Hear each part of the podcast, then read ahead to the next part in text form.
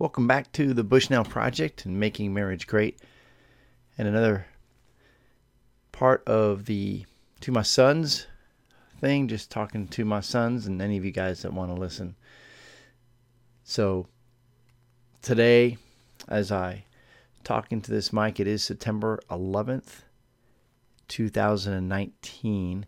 So 18 years since September 11th of 2001 when a lot of things changed here in the United States of America. Lots of us, especially folks my age, and pretty much anybody over the age of, say, eight and maybe younger, remembers what they were doing that day. And especially those closer to, I think, the East Coast and people who knew New York City before September 11th and the twins, the Twin Towers, and all that. So, not going to rehash any of that other than to say it's been 18 years and it seems many have forgotten. I know they haven't, but we are a forgetful people.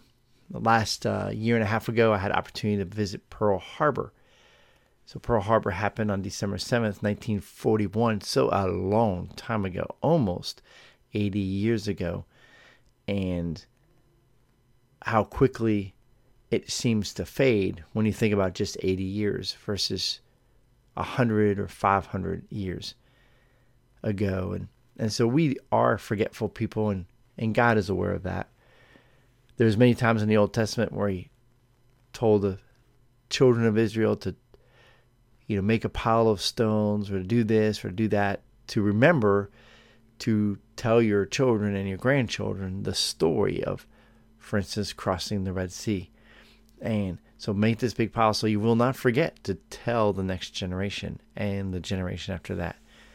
And so here we are. We're not even a generation removed from 9 11, and it seems that we're forgetting. I've had opportunity to take uh, students who were born after 9 11 to the Pentagon Memorial there and to the 9 11 Ground Zero in New York City, the 9 11 Memorial Museum.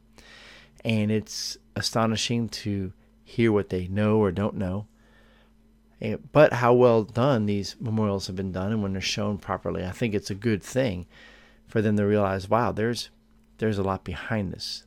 There's history here, and history is, is real. Real people lived through it, real people died in it, real people were affected by it and it's important for us to remember that. And so, sons, as you think about what you're doing with your life and seizing the day, because none of us are promised tomorrow, right? It's remembering your past so that we can learn from it and keep moving forward and moving the gospel forward. That's a huge thing. And Jesus said, as he was having his last supper with his disciples before everything would change, he said, To do this in remembrance of me. And so communion is something that sons we we do a lot in church and sometimes the meaning can get lost in just the logistics of it, right? And how we pass it out and you know, it's great all of you my sons are are very involved in church was just at church tonight and Levi was there and helping with the youth and helping uh, with a small group of sophomores sophomore guys and just seeing him interacting with them and and it was really cool just to see his involvement. And of course, he's involved with the children, with the fifth and sixth graders on Sunday morning as well. And I know all of you, all of you are, and it's cool. But when you gather with your family, and for Tim and Jake, really important, you know, when you gather with your wives and with the children are old enough. Of course, uh, Brian with Kelly and and Bradley's right at right getting close to that age, right? Hard to believe how my grandkids are growing up. But none of them are really at that age yet where they're going to take communion, but just the re- reality that Jesus said, Do this in remembrance of me. And are we teaching our children the gospel? Are they hearing the gospel from their parents? And so, especially from dads. And so, for you dads that have children, to, to be gospel minded, and if you, what is the gospel? How do I share it? So, Tim and Jake, I know you guys know Brian and Lloyd. I know you guys know Mikhail Levi, you guys know, Adam, you know. And so it's, but it's how do I best articulate it to a five year old, to a seven year old, to an almost seven year old, right? Seven this Friday. So just thinking about my granddaughter and just the excitement of being able to share that with our children. There should, that should be huge. I think that should be really huge.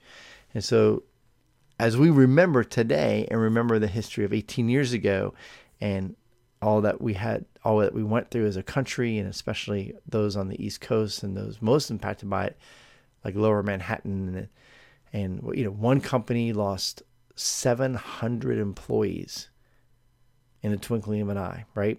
700. I think it's hard for us to imagine something like that. Others lost 200 employees, things like that. So imagine how impactful that is to this day. But even more impactful than that is the gospel of Jesus Christ because the gospel of Jesus Christ is eternal and it is it is saving. And so for us to share with our children to be excited about raising up our children with a dad that's involved in their lives and a dad who is proclaiming the gospel of Jesus Christ to them and just to encourage you guys in that do this in remembrance of me. So let's remember why we are still here why god has not called us home yet. It is because he still has something for us to do here. And we get to be a part of that. So just to encourage you sons as you press on with the ministry whatever that is that he has given you in a small church a big church but most important with your family with your neighbor those closest to you. So just let's keep loving God, going hard after God, loving Him, loving our neighbor, loving and cherishing our wives, and our and raising our kids. Our kids right now.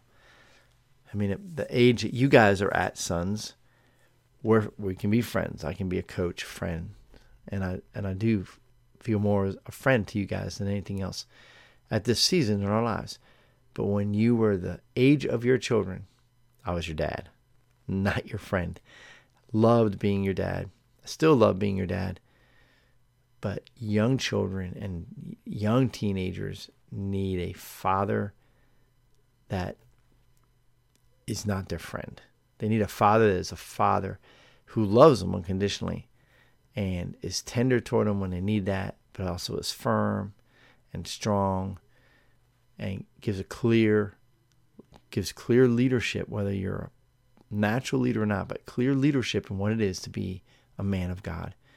By reading your word by meditating on, on your word by them seeing you pray and by them hearing you pray and by them seeing you being involved in church and them seeing you serve that's super important. So god bless you guys. Have a great day. Talk to you soon